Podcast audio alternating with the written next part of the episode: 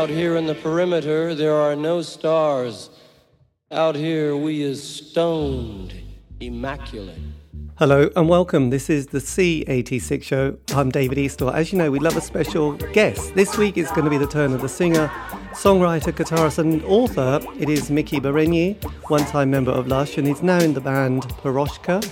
She's got a book out titled Fingers Crossed. This is going to be out on 9 8 Books at the end of September 2022. It's a classic, so check it out and buy it. This is the interview, so we're going to get right down to it. So, after several minutes of interest and casual chat, we got down to the, the reason for writing the book now. Miki's going to tell you more and um, lots of other stuff, so do take notes. Anyway, Miki, tell us about writing this book. It's over to you. I think what happened was because I was um before like when lush were going and even with the reunion i wasn't on social media at all right? So when i started Piroshka, i thought well i'm going to have to get you know we've got to have some sort of social media profile. So i started posting kind of bit cynically putting lush pictures up and stuff from the past with little kind of little anecdotes and things um so as i built up a following i was getting loads of people going oh you should write a book you know and that was kind of a constant and i was yes. like yeah yeah yeah that's not going to happen. But then i think with um basically i got approached by the publisher who was setting up this 9-8 books at bonnier. So he was actually looking for a roster of kind of you know first year of of you know this imprint. So he approached me and i was like initially just thought, God, no, no way. I'm just not interested. But then I kind of lost my job, and then lockdown was like fast approaching. Yes. And I just thought, all right, well, maybe I'll have a crack, maybe I'll have a crack at it. But um, I had to think about it for quite a long time, and I did sort of, you know, because I just thought I've never done I, the thought of writing a whole bloody book um, was just really daunting. I'm not a writer. I've been a sub editor, but that's not the same thing at all. And um, so, and I just was quite worried because, you know, I mean, I don't talk to Emma or Phil anymore. You know, it's sort of, it's quite tricky to be writing about a period that you know they were so heavily involved in. I'm un, I'm aware of how difficult that can be on the person being written about, especially when you don't talk to them anymore. So there's clearly some animosity there, you know. And I wasn't really interested in writing. I mean, I did say from the outset, I'm not really interested in writing some sort of high times of rock and roll and my fabulous life in Lush. It's just that just really doesn't interest me. Um, but as I started writing a lot of the childhood stuff, I got kind of really immersed in that. And then mm. I think, um, you know, uh, Peter was like, actually go with this because it's really good. So over half the book is is before even Lush Yes, well, absolutely. I mean, that that's the bit that I suppose gives it such a lot of gravitas, really, because you do go into such detail, and your family are, um, my God, your family. You you didn't have a great childhood, did you? It was not. It's not a happy story at all. Even the mention of the Wombles doesn't bring that much happiness. I mean, I doesn't sound too grim because I think there was some kind of quite it, it, it, was more extreme than anything. Look, you know, I I know my parents split up and there was all sorts of disruption and neglect and there was you know abuse or and, and I'm not minimizing that but at the same time you know I was from quite a middle class background. There were certain privileges. My parents are really fucking good fun right? They are a absolutely you know really interesting people. So there's a, kind of like you know it's the sort of two extremes of it. I wouldn't you know if anyone said to me like god would you have rather have grown up in a completely different environment? I think well yeah there's bits that i could have done without but at the same time that's kind of what happens to you isn't it? Like you just get through that crap and it makes you the person that you are yes well, it's it is yeah, I guess so. I mean, it is it is kind of extreme, and then you'll you'll sort of the, the, the role of the band as well, and and how you go into that. So when you were writing about your childhood, had you buried quite a lot of that stuff that um, you started to sort of unpick, or was it still very fresh in your mind? Because obviously you went from childhood to being in a band, which again isn't really very good for your health on any certain level. So had that was that kind of material that you'd slightly forgot about or you know i just wondered if as the writing process began you suddenly began to It's not really because I I talk a lot about that and have done over the years. Do you know what I mean? I do sort of lots of my friends know about my background and I have chat but you know there were bits where I had to suddenly think actually this isn't just an anecdote. I need to be really honest about some of this stuff. So I think that kind of you know surface more but you know i'm i'm used to talking about you know my mad parents and some of the sort of more extremes of of what my childhood involved with close friends and boyfriends, things like that, you know. So it wasn't like I was sort of opening up some dusty box and thinking, oh my God, you know what I mean? Yeah. What happened to me? It was more about trying to write it in a way that didn't sound too pity me, that mm. conveyed what was actually sometimes just quite a fun and exciting life as well. And, you know, and I just and I don't know, I kind of, I actually sort of find writing about other people more interesting. So trying to convey what these, these sort of personalities in my life were like, which I hope I've achieved because it it's as much about what fascinating people they were, you know. Yes.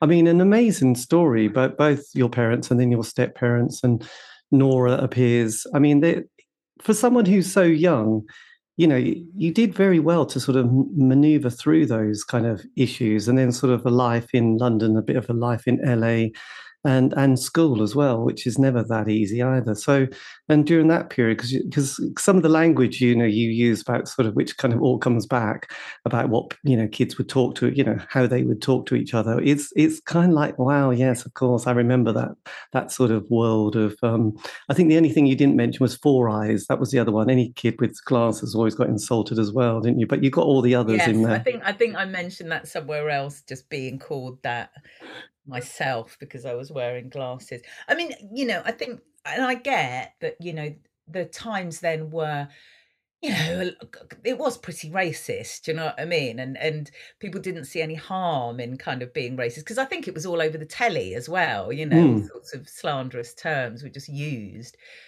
But I don't. I think you know, like I say in the book, there's so many insults. Everyone's insulted. It's not just race, it's weight, it's intellect, it's, you know, boys being called, you know, puffs and girls being called lesbo. And you know what I mean? It's like whatever. You couldn't exist without having some sort of, you know, rubbish attached to you. So it didn't feel like, oh, everyone else gets off. Yes, this and, is true. The the kind of few sort of different raced people get like absolutely harangued. It just wasn't like that. And there's a bit of me that doesn't I do worry sometimes about sort of over dramatizing the effect of some of those sort of things. Yeah, it wasn't great. Do you know what I mean? But I never personally suffered you know really terrible sort of racism of being kind of excluded or looked down on or anything like that. I'm sure plenty did but i just wanted to sort of yes. paint a whole picture you know? I know. Well i think yes i mean sometimes yeah some people suffer worse than others. So when you were growing up did you ever want to be in a band? Was that one of your dreams? Because you you sort of talk about getting you know listen to music and and sort of obviously going to a lot of gigs but um you know the introduction of a musical instrument and thinking yes i'm not going to just be a fan i'm going to stand on go onto the stage did was that ever a, a dream during the 70s not really. I mean, I think my mum, you know, was in acting. So, you know, that always seemed like, oh, maybe I could become an actress. But to be honest, I kind of faded out with that quite quickly because I just realized in the way that she was typecast. And, you know, being an actor is so reliant on you know the the point you have to reach to actually be able to do what you want to do and actually be in something you know just requires so much hoop jumping that I don't think I could have taken the rejection. I was quite aware of that. Whereas being in a band you've just got that control even if you don't get anywhere you know you write the songs you perform them do you know what I mean? No one's kind of testing you to see if you can even be a part of it. And I think as much as I would have dreamed of like would have been great to have been, you know, Debbie Harry or or, you know, even Poison Ivy playing bass in the Cramps, you know, I'd be like, oh my God, that would be amazing. But it just seemed a completely unattainable goal. So it really wasn't until I started going to gigs and then seeing smaller and smaller and smaller bands where you realise that, well, you know, there's some support band at the Hope and Anchor and there's 40 people here. They're yes. not very good, but they look like they're having a really good laugh.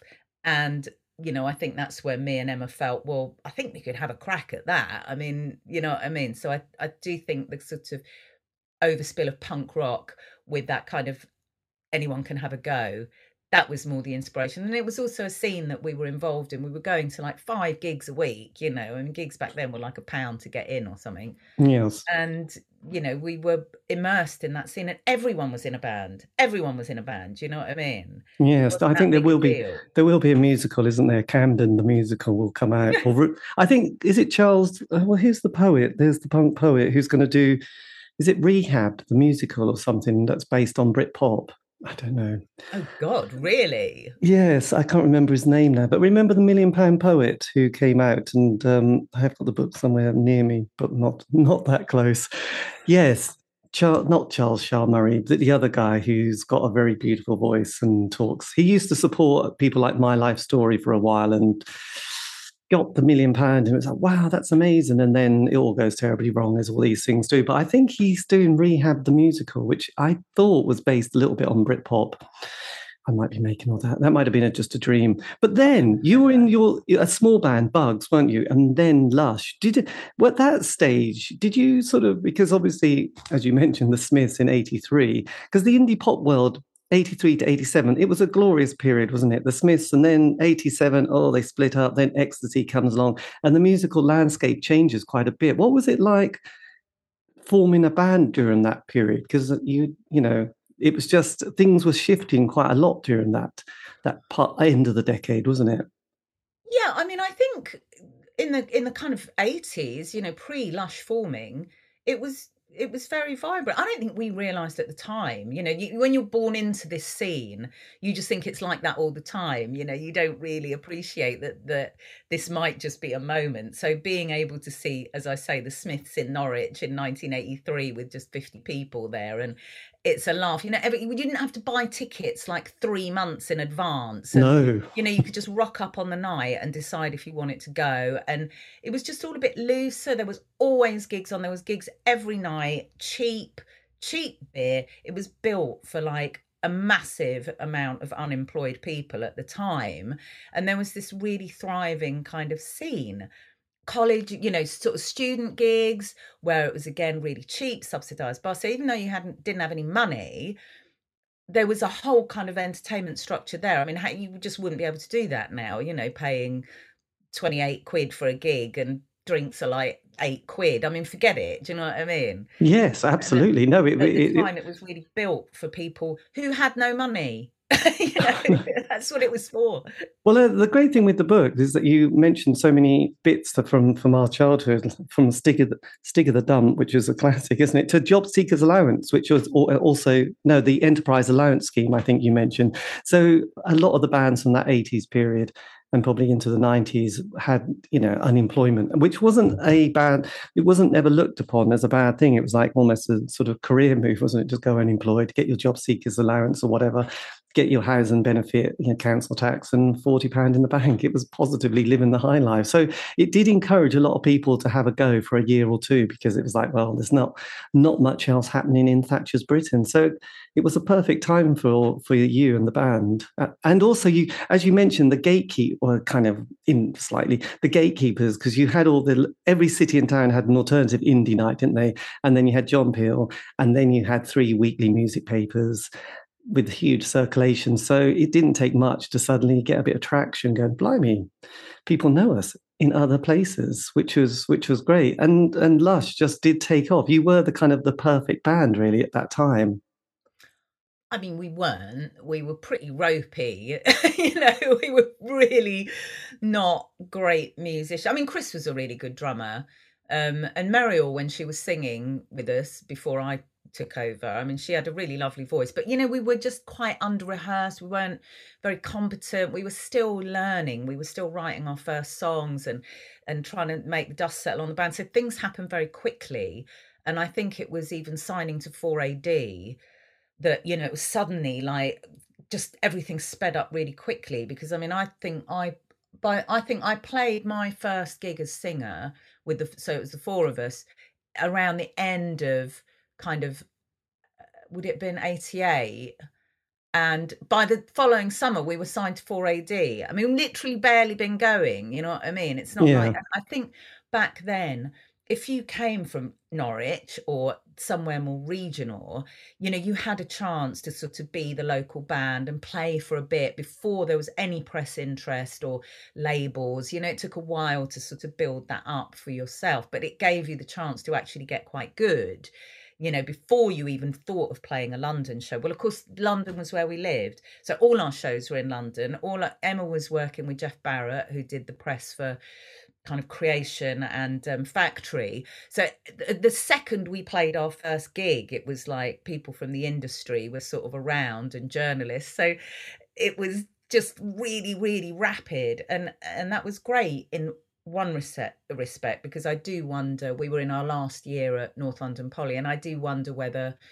Chris would have gone back up north. You know, everyone would have drifted off because they would have had to get jobs. Yes. So it was literally me and Chris and Steve did our finals at North London Poly, and literally we went from that to recording Scar that summer. So, although it was it was a bit quick in that we were probably not quite deserving of the attention we were getting at that point. At the same time, you know, maybe it wouldn't have happened if it hadn't. Do you know what I mean? Maybe maybe Lush just wouldn't have gone on after that. I think with all these all bands that make it, obviously we don't really hear the ones who don't. There is this kind of almost the stars do line up, don't they, in that brief moment, and it's like, oh my goodness, it's going to happen. Whereas sometimes it's just like, no, it didn't quite happen. That's a shame. But it is, it's amazing how fragile it is when you look back at most the, the way most bands form and the fact that they get that little break and then they start moving a little bit forward because there's obviously you know it is a lot of chance meetings and a bit of luck, but obviously you've got to be there at the the right time to make I, it happen. I think it's also the environment. You know, I do think that it's it's sort of you know being a student back then even and getting a grant. And you know we, we weren't living like like millionaires you know most people were squatting and they were living in really crappy sort of rental accommodation. You didn't have much money at all to spend. But like i say that environment cheap gigs you know you you could get by. And it bought you a couple of years to sort of think well you know to at least have a go. And i i'm not sure that environment exists anymore because you know and and you know it sounds bad like oh my god you were just sponging off the dole and whatever but you know in a political sense i would argue that a lot of these people went on to generate a lot of you know tax money yes. you know what i mean? People did actually go on to form careers from having that breathing space to actually make you know to start off whether they're promoters whether they're you know kind of journalists whether they became bands or sound engineers or studio producers all of that kind of you know sort of was born out of that very vibrant kind of creative scene where there just wasn't much money about and okay you signed on for a bit but I think it actually was, you know, a really positive thing. And plenty of people I knew who were in bands were like, you know, they did it for a year and then they went off and became a doctor or, you know, they went on to very, very good careers. Yes, absolutely. No, I'd sort of I met a few people who were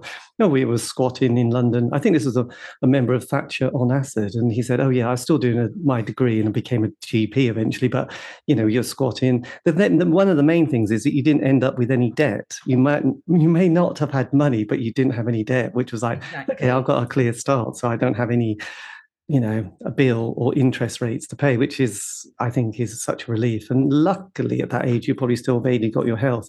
So one thing that's really boggling in the book and it did make me laugh kind of coming from sort of east anglia but you always seem to sort of meet very quite even on your way up quite famous people and famous boyfriends and stuff like that. It's like it's like you know you all there was you, know everyone seemed to be you know kind of oh yes they're famous. Oh they're even more famous. Oh they were famous so it's quite amazing that kind of did you did you smile when you were writing some of the you know you know relationships down thinking god yeah I did. Me and him were there for a couple of days on the stairwell. I, mean, I just think that no one really. This is why I think the Britpop era sort of so baffled me because I was very used to being on a scene where yeah, you know, there's lots of people who are really creative. They don't really think of themselves as famous. Do you know what I mean? I don't think Billy Childish thinks of himself as someone who needs a limo to drop him off at a gig. Do you know what I mean? And or would ever want that. You know mm-hmm. what I mm-hmm. mean? But I just think that I just, you know, I mean, I don't know. I I just it didn't really occur to me that oh you know I used to know like such and such before they were famous. Well, everybody did. You know, it was a big scene. You know, I'm sure if you talk to anyone from that scene, they've got loads of names that they could mention because those people were just there. There was just a very, very thriving underground scene. Whether you were going, if you were going to see My Bloody Valentine, like I say, it would be a quid to get in. It wasn't some fancy VIP area with a guest list and only two people get to go backstage. It's just happening in some crappy college and they're yes. mingling and hoiking their gear in and out. I mean, it's there's no starry kind of, you know, oh, I'm an important person. They're just no. at the bar of a pub. You know, well, I know. Well, I remember them at the art centre, and Silverfish were supporting. And again, it's like, oh yes, they're good. They're a good band, you know. And again, you know, they end up having five years, and you know, and Lesley goes on to do an amazing solo career as well. So yeah, you know, and it was probably two pound to get in, or some ridiculously overinflated, or one fifty probably. But did you? I mean, reading the book because there's the London scene and the camp, you know, the North London world that looks very exciting. But then when you start talking about your American experience, that sounds quite hideous. Almost, I haven't seen the film, but Woodstock '99 is one of those ones that does sound kind of brutal. And you were hanging out with people that egos, the you know, they weren't Kevin Shields, were they? Or you know, they weren't the English kind of introspective, slightly embarrassed quality. They were just massive men with massive egos. I mean, that was very, much, you know, I suppose with the Lollapalooza, there was a bit of that. Uh, honestly, 90% of the people on, on that tour I thought were great. Do you know what I mean? And America, I think what's different is they were it it was somehow more like they took their music more seriously. There was a kind of but it was still quite down at hill i mean the flaming lips were touring in a minibus you know what i mean? And and babes in toyland were real muckers in. I mean there was no kind of starry attitude.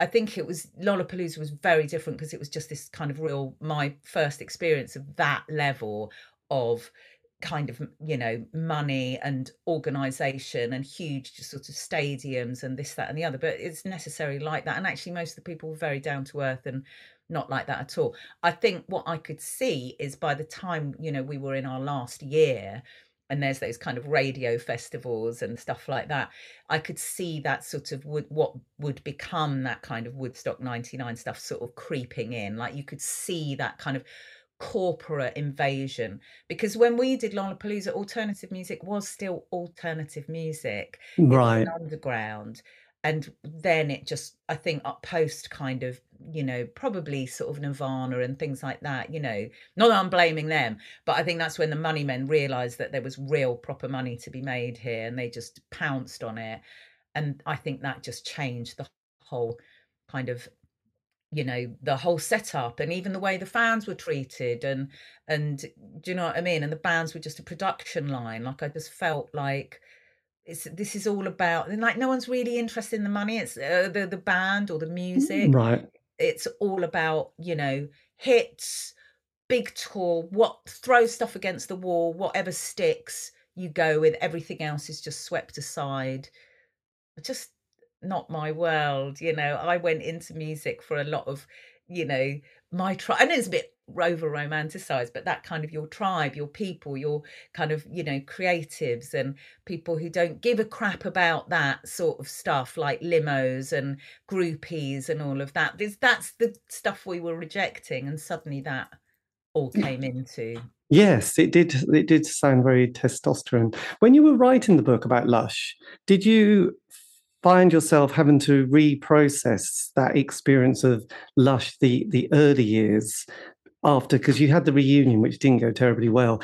Did you did Lush become a like over that period over the you know the after night at 15 did it feel like a subject that you never wanted to think about again and then doing the book you were able to process and look at some of the nicer times and the more innocent moments of when the band were first getting together I mean, it's quite difficult to write about that stuff when you know what's coming.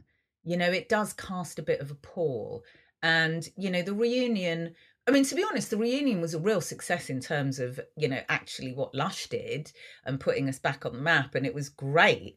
It was just the personal stuff that was difficult. And so looking back at kind of Lush's early history, even, you know, it's quite you know, once you know how those relationships are going to collapse, it was quite difficult to sort of try and just reset to you know what I mean to to what it was like when we were sort of all really good mates and everything was was brilliant. I'm not sure I entirely succeeded, and partly because, like I said, I didn't you know, I kind of think, look, take it as read that, you know, you only have to look at a handful of interviews or see us playing or whatever. You can tell that we got on. We were friends. Do you know what I mean? We've got a long history and all of that.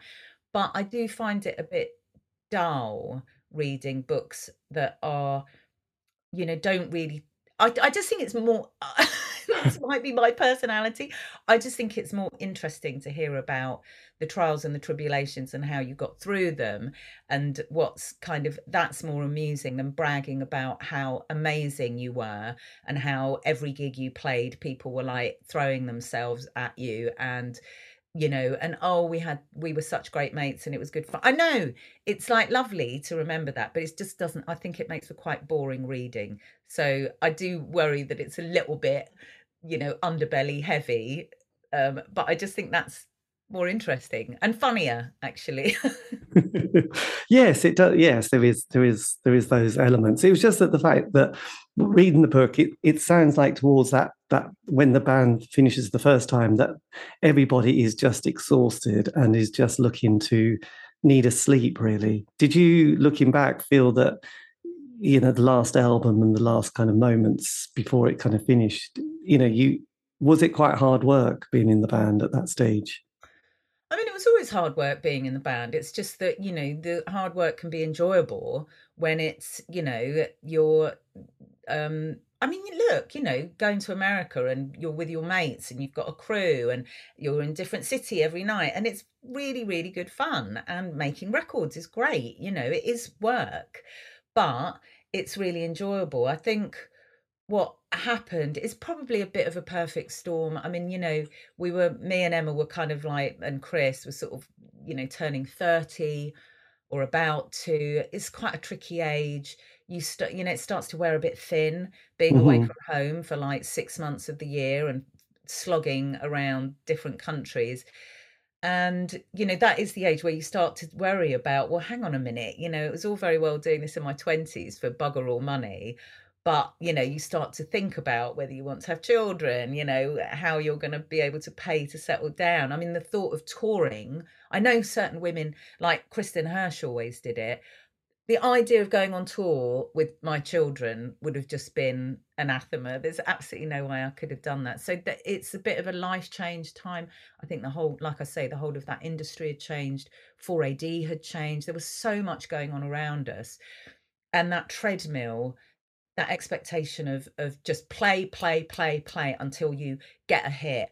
Hits, hits, hits. That was the Britpop thing. Mm. Write a hit. It needs to get on top of the pops. It needs to get in the charts. Well, that was never what 4AD was about before that. I think that, you know, that's partly why Ivo got out. Like the whole industry just started to change in a way that he didn't recognize.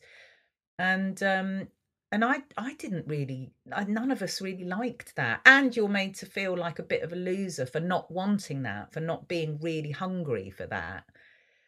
It's just a completely you know it's not if if I'd have if that's what the music industry had been when I was 16 17 18 and when me and Emma first decided to start a band I wouldn't have done it. Mm. if that had been the environment I just wouldn't have done it. I'd have done something else Yes, but obviously, I mean, it's just that you know, there's quite a few grim, you know, really grim moments in the book. But Chris is obviously one of those ones which is just kind of heartbreakingly sad.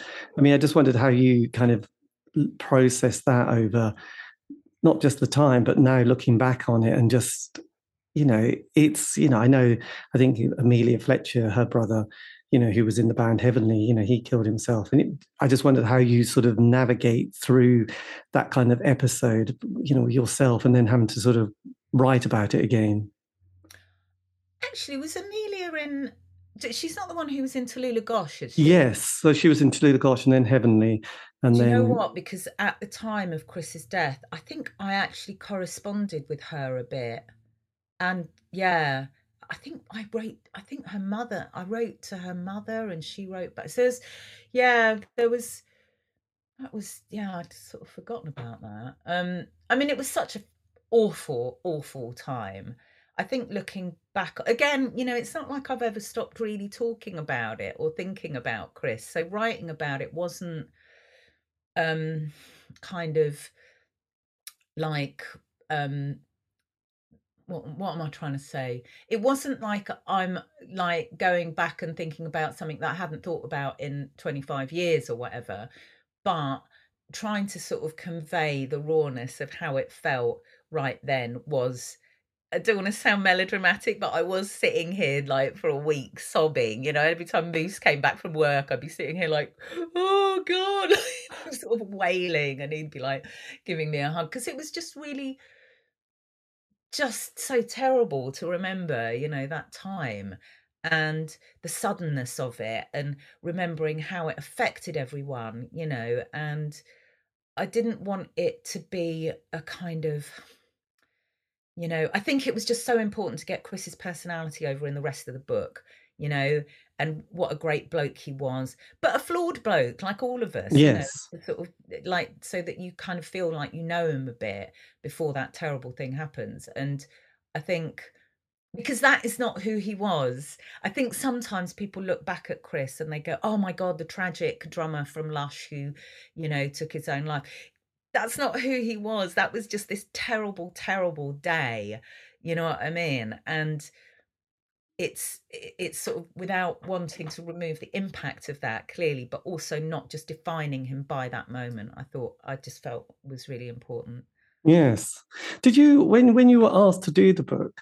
You know, your you I think you said your initial response was no way. Was it was it kind of not wanting to go back in it, or did it, or was it the sort of thinking, God, that would be really difficult because, as you said, the, the, the, the members of the band don't really communicate, and there's probably stuff that would be a bit tricky. Did that was that um, something that you had to work out and navigate how you were going to sort of try and write a good book about your life and the band while not sort of unearthing all these other issues that came up? I mean, yeah, I had to tread quite carefully. Um, I think, I mean, to be honest with you, the initial reason I didn't want to do it is because I just thought no one would be bloody interested. I mean, I was really like, who the fuck is going to care that Miki from Lush has written a book, really? Um, but it was the publisher that was convincing oh, there's like, you know, lots of music books now. People in all sorts of obscure bands are writing books. So I thought, okay, fair enough. You know what I mean? But as you say, I just, you know, I think when I first the sample chapter they asked me to write to see, you know, whether they were genuinely going to be interested. I wrote about Lollapalooza and I and I think when I first wrote it, there was still a lot of what ends up in the book, but Peter, the publisher, did come back to me and said, Yes, you're very nice about everyone. And I thought, uh oh. is he saying I'm being too nice? And there is a temptation, you know, that you don't want to upset anyone. So you feel like you just end up sort of whitewashing everyone really. And i thought well actually that's not really how it was you know and and and i'm not even saying revealing anything terrible about them but even just sort of little petty things which i do actually think bring those characters more to life. Yes. Those are the more interesting things. Everybody knows eddie vedder's a lovely guy. Everybody knows blah blah blah. Do you know what i mean? And actually just reiterating that the whole time it's it's just a bit name droppy because then it just becomes oh yeah look at me I had a conversation with you know Mark Gardner from Ride, or yeah, I hung out with the Flaming. You know what I mean? So unless you've got something interesting to say, it doesn't have to be nasty. But I just thought, you know, there were sort of little quirky moments that I think, you know, I hope no one's offended. I hope no one in the book sort of thinks like, oh my god, I can't believe she said that about me. But you know, I think people are probably a bit thin skinned. I don't know how I'd react if someone wrote about me like that. So I'm not even going to say like you know. I think it is. Yeah, it's probably it's a bit surreal, I guess, isn't it, when you see yourself and go, "Oh, interesting." Someone's... Well, you know, because actually, you when you meet people, and most of these people you meet quite briefly, you know what I mean. on one tour, you know, you might spend sort of nine weeks in close contact with them, but after that, it's sort of pretty, you know, rare. And that person, you know, the way I was writing about a lot of these people was just how they were at that time. They might be completely different people. They might have been totally different even then to a different person. How they responded to me might be as much my fault as theirs if it's a negative experience. Do you know what I mean?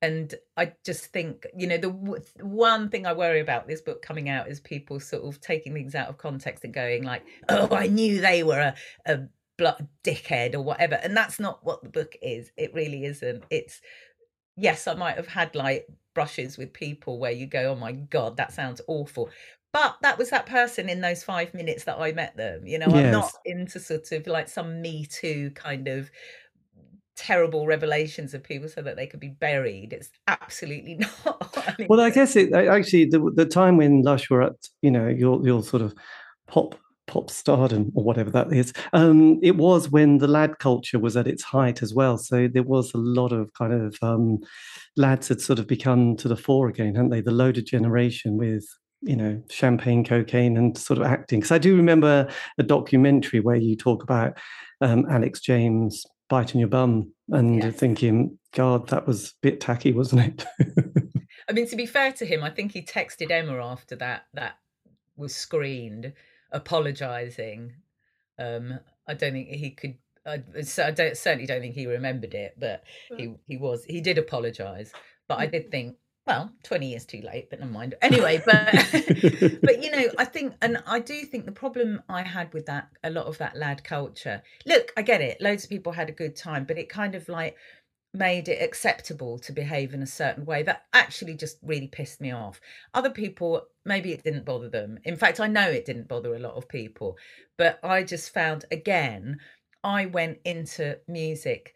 Not that everyone was really po faced and right on in the 80s, but you know, there was a understanding that we are the alternative. Like big rock stars might act like that but mm. we hmm. don't. This is a different world okay? And there's a certain way of behaving. Not that not that there wasn't bad behavior then but it was just generally sort of sneered at and look at that dickhead over there. And i think with britpop it became like okay everyone can act like that.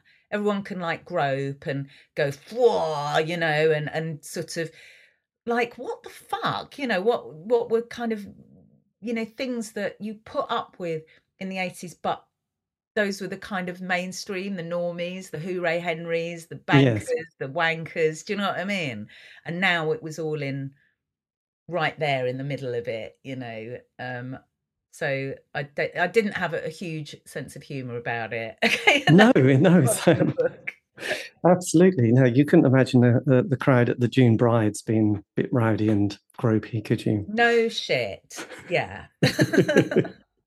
Dear old Phil Wilson. So, when just as you were sort of bringing the book together, did you or did your um, editor, did you sort of go, oh, shall we do the reunion or shall we just stop there, right there, and just think about that as part two if we ever do that?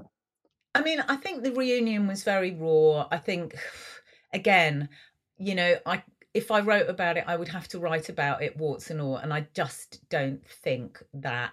I think it would cause too many problems, and I think the other thing, to be honest, that stops me from writing about a later period is that I, you know, I've got kids and they, you know, one of my kids is like, don't mention me ever. And the other one is like totally fine about it. But I still think I'm not comfortable yes. about them too much. Do you know what I mean? Like, who knows how they'll feel in in a decade? And I, I don't know. It just makes me uncomfortable. But yes, I think the reunion was just too raw.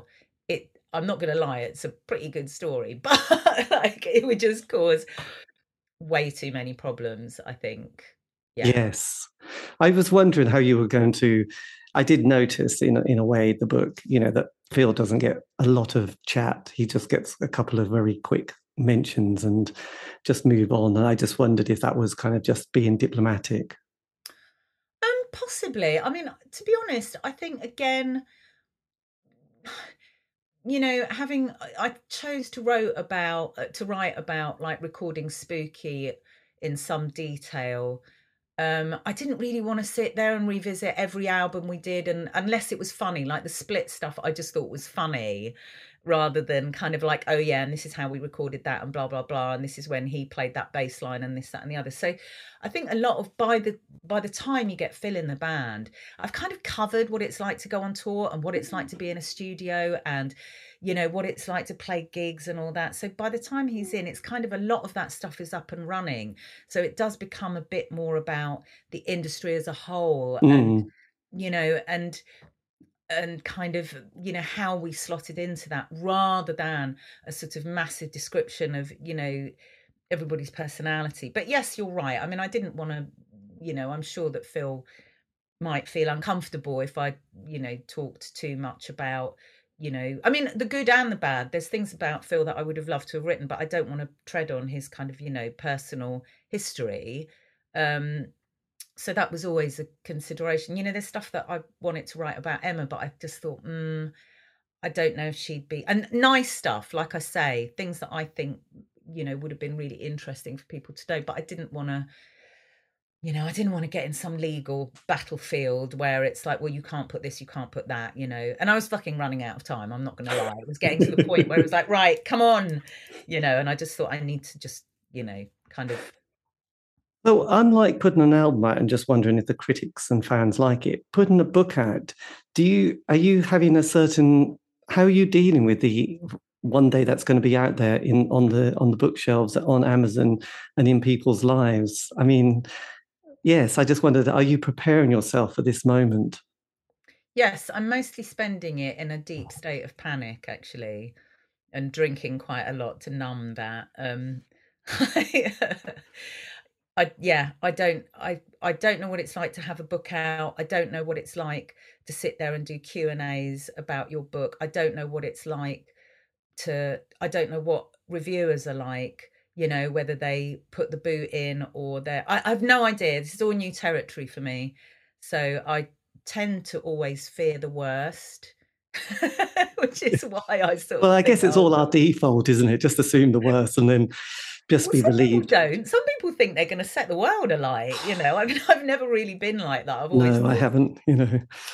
Sort of if, if i can have a, a good night's sleep it's a success really isn't it? Yeah so i just wondered how you were sort of like God, it's all out there, or you're most of it is that it's it's in print and it's going to be. I mean, the the one thing I think that has really like bolstered me is that the feedback I've had that's positive of of people who have read it, including kind of journalists and things, is that they do really praise the writing. And so I kind of feel like, well, if the writing stands up, you know, it's not just about the content. It's not just about, well, you're only reading this to get sort of revelations. But if it's actually a good read and interesting and well written, that actually means quite a lot more to me. If I yes. you know, because then I think it's, it was a worthwhile thing to do for an artistic reason as po-faced as that sounds. Do you know what I mean? Well, I think it's you know, it's one of those things you want, in a way, you want to hope that people are going to say, yeah, well, you can write well, rather than, oh, that was a dreadful bit of writing. You know, I think that would be whether, well, oh, you know, whether... oh, interesting story, but the writing's crap. You know, that would have, yes, that would have been like not great for me. You know, and I, I, I, you know, I just think, you know, it's a bit like, oh yeah, lush, interesting uh, she's got red hair, they look they look quite good, but the music's rubbish, right? No one wants that, right? so I feel a bit like that about the book. Like if the writing's good and the writing's solid, then I think, okay, great, I'll take that.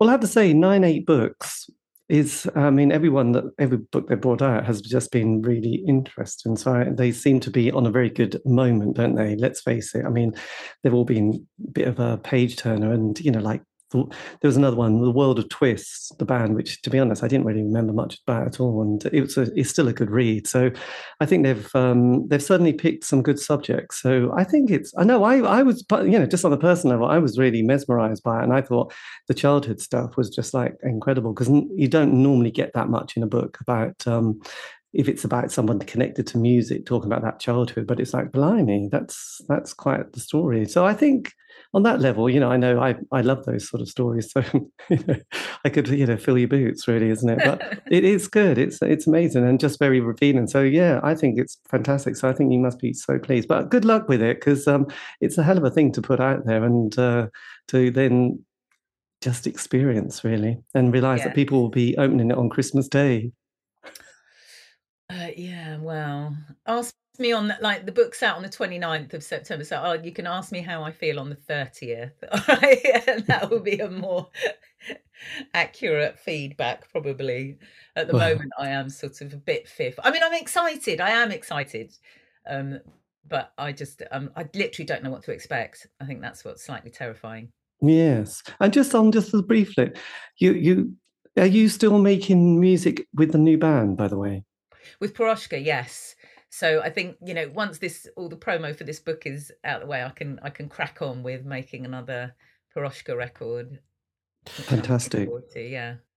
Indeed. There you go. That's me in conversation with Miki talking about her life in Lush, and um, as she just mentioned, new material coming out with Piroshka. But the, the book that we were talking about, fingers crossed, this is out in September 2022 on Nine Eight Books. So do check it out and um, also look at the other books that are being published. And this has been the C86 Show, David Eastaugh. If you want to contact me, you can on Facebook, Twitter, Instagram. Just do C86 Show. Also, these have all been archived. Aren't you lucky? You can find those on Spotify, iTunes, Podbean, and probably elsewhere. Anyway, have a great week and stay safe.